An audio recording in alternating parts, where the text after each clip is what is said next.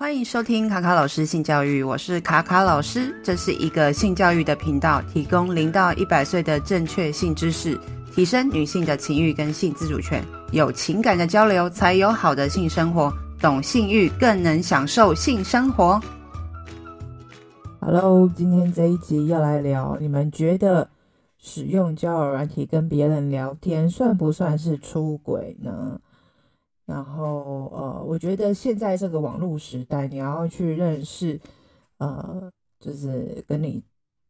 呃不认识的异性，或是喜欢的对象，或是暧昧的对象，是非常非常容易的。那现在呃，很多人也许在一个稳定的关系里面，或者是呃在婚姻里面，那在这个社会上也越来越多关于外遇的呃，故事好事件好层出不穷，其实很多。那到底出轨这件事情，每个人的第一跟看法是不是也随着这些呃事件跟故事越来越多，大家的定义是不是也有一些不一样的呃看法呢？好的，那我有在 Instagram 上面问大家，觉得呃使用交友软体算是出轨吗？大概有各一半的人。哦，就是有人觉得是，有人觉得否。那什么样的行为才才算是出轨呢？呃，例如说网聊、传色情照跟对话，哦，还有约炮，这两个是最多的。那很多人觉得消费色情按摩，就是去呃那种按摩店的不算，看 A 片也不算。好，那再来就是使用交友软体，呃，算出轨的人，好。那里面呢，包括暧昧的有七十四趴 是觉得是出轨，然后纯聊天的呢大概有 百分之十三， 那聊心事呢有 百分之九， 抱怨伴侣性生活有 百分之四， 所以呢暧昧的比例居然这么的高，我蛮意外的耶。然后呃，到底出轨的定义为什么每个人的看法都不一样呢？那其实呃，真的每个人都对于这个事情的看法是不一样。那到底有没有一个呃标准的定义呢？好像是没有的。但是如果如果你真的发生出轨的事情，你说哎、欸、我出轨了，那不会有人去质疑你。但是呢，你被发现你出轨了，你可能就会有很多的理由去解释说，哎、欸，我觉得这样不算出轨啊，有一些呃模糊的地带去做很多的解释。然后很多的借口去呃想要去掩盖自己的行为，然后去呃辩解。好，那在呃之前我看了一本书叫《第三者的诞生》啊，那他是一位婚姻专家 Esther Perel， 是非常非常有名的呃一位婚姻咨询呃一个咨商师。那大家也可以去看他的书，虽然说有点专业，但是呢，我觉得里面有很多的个案的故事，也是蛮容易。啊，帮助大家去理解的。那他觉得呢，呃，出轨这件事情呢，每个人的看法都不一样。那在美国呢，就是也有调查说，女生大概有 百分之二十六 到 百分之七十 的人是呃有发生外遇比例的，在呃婚姻关系里面。那男生呢是 百分之三十三 到 百分之七十五。那为什么这 range 这么宽呢？就是因为每个人对于这个定义，好、哦，其实真的是比较不一样。那很多人啊、哦，以往的观念就是说，哎，外遇这件事情好像会跟说他没有发有没有发生哦实质上的哦性行为哦会画上等号，就是有没有肉体上的接触，然后跟性器官哦有关系哦才会觉得说哦这样就是哎出轨这样子。那现在呢，对于出轨的定义其实越来越广了，呃，也有些人会觉得说，哎，他去那种呃就是。看 A 片，有些人觉得是，有些人觉得哦，去按摩店消费也是，然后有些人觉得呢，哦，跟别人传一些讯息，哦，看一些哦脱衣舞等等之类的，哦，也算是。那这个是比较少数，因为就我的调查里面，目前是零的部分。那就我之前就是呃使用非常多款的交友软体的实质的经验里面。就是蛮多已婚或是有女朋友或是有对象的人都一样还是会使用交友软体哦来就是暧昧啊或是约炮啊等等的都还是有。好，那再来呃我想要分享一下就是为什么每个人对于这个外遇的定义不一样，我觉得这一定跟你的呃、生命经验或是你身旁的人对这件事情的看法不一样，然后难免都会影响到你对这事情的判断。那很多人就会说好啊、哦、那不然你就讲一下到底外遇的定义是什么、哦、出轨的定义到底是什么。那呃，在呃呃 Esther Perel 这本书里面，他有提到三个很重要的呃元素、哦、就是三个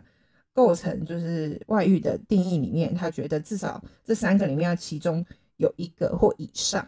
那大家当然也不是绝对的定义，而是去看说哎，这三个的呃呃各自哦实质上发生的状况是怎么样。那第一个呢是在提到就是呃秘密的呃就是进行、哦、这件事情是偷偷摸摸哦发生的事情，好，就是这样就算是一种出轨。那其实秘密这件事情呢，其实它会强化你呃性欲唤起的这个能量，因为偷偷做的事情你当然会觉得很刺激嘛，因为刺激也是一种刺激呃你性欲望啊、呃、产生的一个很重要的一个动能。那再来的话就是呃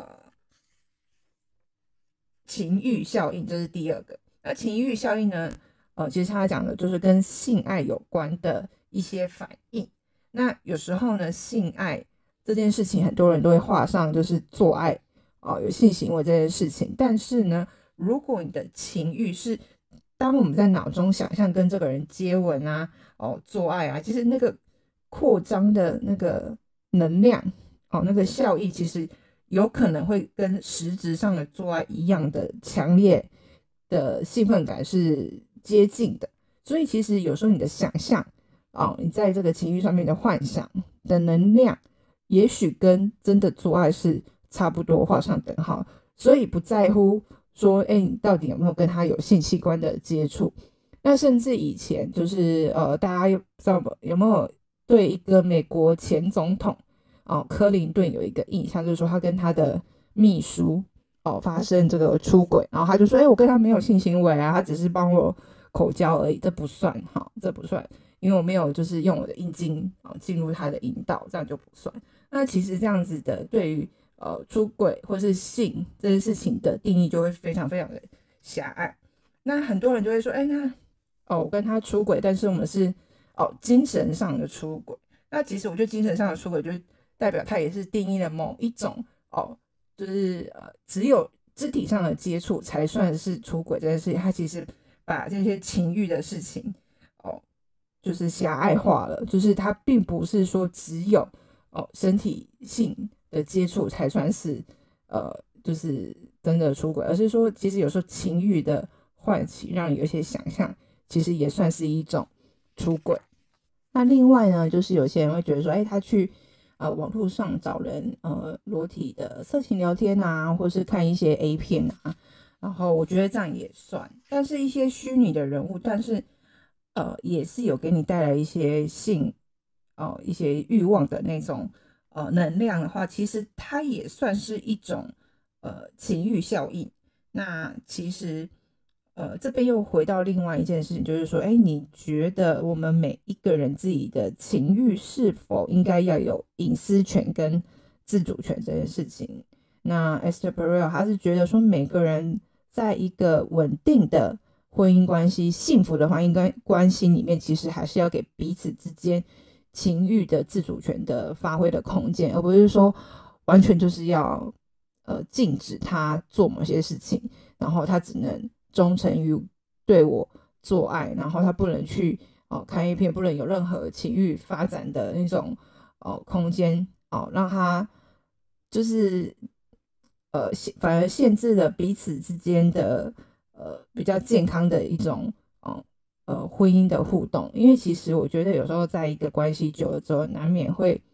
呃，你当然会有一个很稳定的亲密感，但是不是性的那种张力呃，就有办法一直维持在一个程度。所以说有时候如果呃，你觉得自己的性欲望降低也是很正常。那如果说你觉得对于性的创意或是一些呃发展是希望有一些呃多元化的发展，但是有时候你跟你的另一半好像就是已经停滞不前了，然后也没办法有一些突破，然后对方可能也不太会配合，每个人的个性跟喜好本来就不太一样，所以就会有一点呃卡住的感觉。所以我觉得还是有时候自己想要去发展呃自己想要的一个情欲的呃流动，我觉得都是能够被接受的。就我自己这样呃感觉，就是只要在有一个自主权跟呃一个隐私权的呃一个合理化的空间、合理化的范围内哦去做这件事情，我觉得都是 OK 的。那第三个就会讲到亲密情感嘛，那亲密情感就是比较偏，就是你可能爱上了某个人哦，就是也许你可能遇到了另外一个真爱啊等等之类的。那其实我觉得这是你的呃发展，就是我觉得我没办法去呃评论说哎这样子是呃怎么样，或是发生了什么事情，因为其实每个人的故事毕竟都是不同的。那有时候我们去定义外遇这件事情，有时候是外遇 定, 定义我们。那我们难免会觉得说，在外遇的角色里面，呃，有时候是很容易就会有一个呃角色，就是被背叛的人、呃、出轨的人跟情人。但是在现实当中，当你、呃、真的在这个事件当中发生的时候，你的思考的模式就不一定会这么的简单被呃贴上标签。啊，大家可以再去呃，就是观察看看。那我觉得是一个蛮有趣的一件事情啊。其实我觉得在交友软体上面看到很多不一样的人，那我觉得这都是一个很有趣的呃一个虚拟世界里面，也看到很多不一样的灵魂，然后大家去做的事情，会觉得呃，也不是说要去用道德的方式去看，或者说呃，用什么呃一个特定的眼光或标签。那我觉得每个人在这边要找的东西可能都是不太一样的。那彼此之间在一个呃安全、哦、信任的基础下去做一些事情的话，呃，我觉得呃到底要不要告诉你另一半这件事情，很多人觉得说，哎，如果你有在玩交友软体，如果是开放式关系，那你应该跟你的另一半去讲。我觉得当然这是很好的。呃，事情也是很理想的状态。那如果在真实的状况下，呃，我相信大部分的人是没办法接受这样子的行为。那如果另一半能够接受的话，那我觉得是一件非常好的事情啊。那在呃，我也有看到一些资料有提到说，哎，我们到底呃，关于就是出轨或是呃 cheating， 就是偷吃这件事情的行为有定义好几种。那他的定义的方式就跟 Esther Perel 的方式不太一样，他有用了好几个形态、哦、去定义。那根据就是 Choosing Therapy， 它有七种、呃、cheating 的行为。第一种是生理上的 cheating， 就是我刚刚提到的，它比较界定的非常的、呃、明显，就是说身体上的接触，然后有性行为这件事情。那第二种呢，就是情感上的出轨。哦、跟别人有产生情感的连结，然后有亲密的关系等等的。那第三种呢，它就是网络上的出轨，虚拟出轨，用、哦、像交友软体啊，或是一些 社, 社交媒体啊，或是看一些色情的、呃、作品啊、影片，或是 live 的、呃、对话等等的。那另外一种是物品的出轨，可能有一些爱上一些癖好啊，哦、收集一些东西，然后因此在这亲密关系以外，你产生新的兴趣。例如说有些人可能比较喜欢呃就是呃情趣娃娃、哦、或是一些其他东西。你把你应该对一个人的亲密关系或是一个性的部分转移到别的身上去，好，就是类似像这种物体的出轨。然后另外一种是财务上的出轨、哦、例如说在关系上面对于跟经济有关或是财务有关的事情，就是有一些隐瞒、哦、例如说赚了多少钱啊，或是你工作呃的内容啊，或是你怎么花钱等等的。好，这有人会觉得这是一种财务上的说谎出轨，好，这样子。那另外一种就叫做微出轨，就是以不当的方式做一些微不足道的事情，让伴侣感到不舒适。然后呃这这也是一种哦、呃，就是超越一个人的界限允许范围的事情，就是微出轨。那另外一种是综合出轨，就是可能有其他以上这些东西的内容综合在一起。好，这是 Choosing Therapy 的、呃、定义啦。那我觉得这几种类型就是给大家参考的，但是我觉得不需要、呃、这么的分这么的、呃、细。那我是比较觉得像 Esther Perel 去定义那些，然后你自己去思考这三个面向你的一些、呃、实际的状况，可以去做一些评论或是观察吧。好，那在现在的实际的呃现实状况里面啊，呃，为什么使用 dating app 或是去用 Tinder 或者这些呃交友软体会被当作是出轨呢？因为呃，因为在这上面你可能有可能会跟别人、呃、聊到关于你的另一半的一些事情。那我之前在微软呃微那个交友软体上面有看到，就是说有人说，哎、欸，呃，为什么跟我聊天的人都是有男朋友的人？哦，就是说，哎、欸，其实真的是蛮多人在这上面，呃，即使他已经已婚或是已经有男朋友，他还是在上面跟人家哦、呃，就是闲聊啊，或是暧昧，我也不知道。那这些行为有可能会哦，就是冒着破坏他人的感情的一个风险，无论是自己的，或是呃呃其他人的。那其实我觉得，呃，很多人渐渐开始觉得说，哎、欸，只要没有实际上的身体接触，也可以接受，或者说，哎、欸，其实有身体的接触，但是没有真的爱上对方也 OK。所以呢，其实现在对于这个出轨的哦，可接受的范围真的是越来越哦，因人而异。好，那回到我们这次要讨论的，就是你到底觉得使用交友软体到底算不算是出轨呢？那其实很多人会觉得交友软体大概就是约炮比较多，当然这是当然是大多数啦。那我觉得有一些交友软体也不一定都是哦，纯粹就是为了要呃，因为要异性或认识呃，就是特定哦跟性或是感情目的有关的。呃，软体，例如像是 Bumble， 它是之前是从 Tinder 出来的一位女性创业家，它有针对就是一个模式是比较偏商务型的模式，就是你想要认识一些创业的伙伴啊，志同道合的朋友啊，所以它有一个模式是你可以认识一些呃工作上你想要多连结的一些人脉的呃族群，所以其实交友软体不一定都是呃为了要有跟性和感情有关的。好，所以呢，再回到我们就是。哦、提到说、欸、其实在使用这些交友软体的人里面，他们到底意图是什么？好，根据这 YouGov 的一个数据，使用 dating app 的人或是网站的人有 百分之七 的人是为了、哦、可能有出轨的意图。好，那其实还蛮低的、哦、我觉得可能现在不一定哦、啊、现在 百分之三十九 的人会觉得说他们只是想要找点乐子或是有趣的事情。好，那 百分之二十九 是想要知道说这个 dating app 到底是在干嘛。好 百分之十九 的人代表说他们想要建立柏拉图式的、呃、情感的连结。好，那其实呢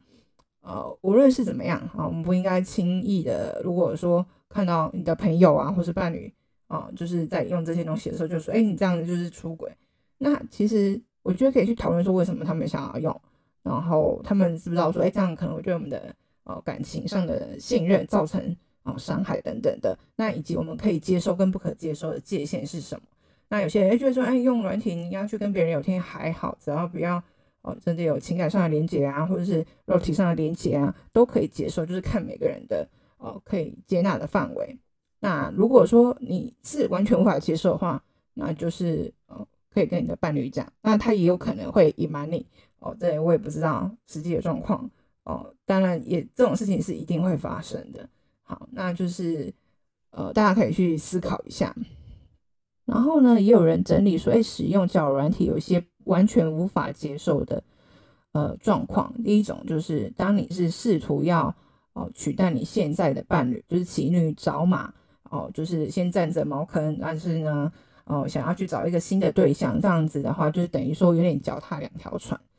好，那其实这样就会算是出轨，因为其实很多人、呃、在使用交友软体的时候想要去找新对象，可能是因为对目前的伴侣的关系、呃、不是很满意，然后可能也觉得、呃、现在的状态好像处于一个停滞，然后可能彼此之间也没什么互动了、呃、感到厌倦了，所以就会想要去这上面去获得一些自信啊，就觉得、哎、我是、呃、可能还是很有魅力的，然后去找到别的真的对我很热情很喜欢我的那一个人，所以才会想要去使用这个 dating app。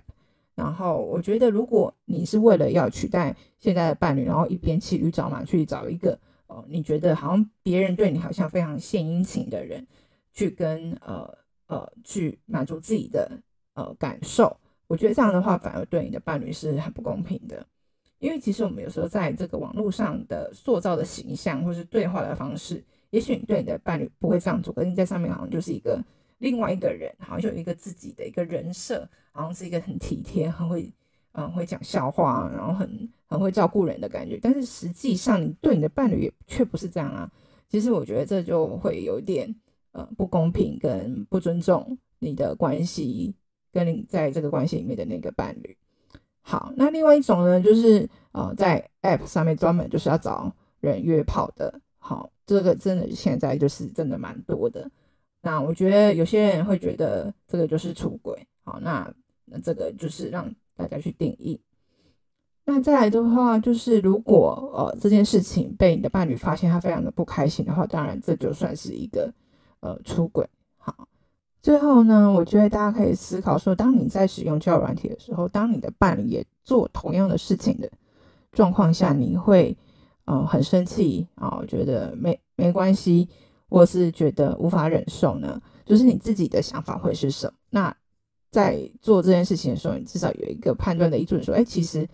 我其实不太愿意这样的事情发生，是即使他只是在上面跟别人暧昧、哦、讲一些呃干话，我也觉得不 OK。 好，那就是每个人自己有自己的一个看法。好，那今天这一集最主要就是要跟大家聊关于这件事情，就是在网络上、哦、用交友软体、哦、你跟别人呃，无论是暧昧啊，聊色色的话啊，哦，就是有点像是呃谈恋爱的一种呃暧昧的状态哦，这种的状态下是不是算是出轨呢？那即使是你没有要跟对方怎么样啊、哦，在上面还是在聊天的话，也许有些人可以接受，有些人真的是不能接受。好，那就是希望大家呃对于这个主题呢，如果你有自己的一些看法，也可以分享给我。那我也没有特别要去定义说哦这样的事情是好或不好。那我觉得 Esther Perel 提到说关于情欲上面的隐私跟自主权的一个空间是非常重要，这件事情我觉得是蛮认同的。那这件事情可以让呃你原本的呃婚姻关系或者是呃交往的关系能够维持在一个舒适的健康状态。好，那对你爱的人呢，呃，就是其实我觉得你还是需要常常去关注对方，不要让你的安全感跟舒适感、呃、受到影响。好，那我们这集就到这里咯。好，希望能够大家相互尊重，在这个感情的关系里面能够有一个完美的平衡。那我们下一集再见咯，拜拜。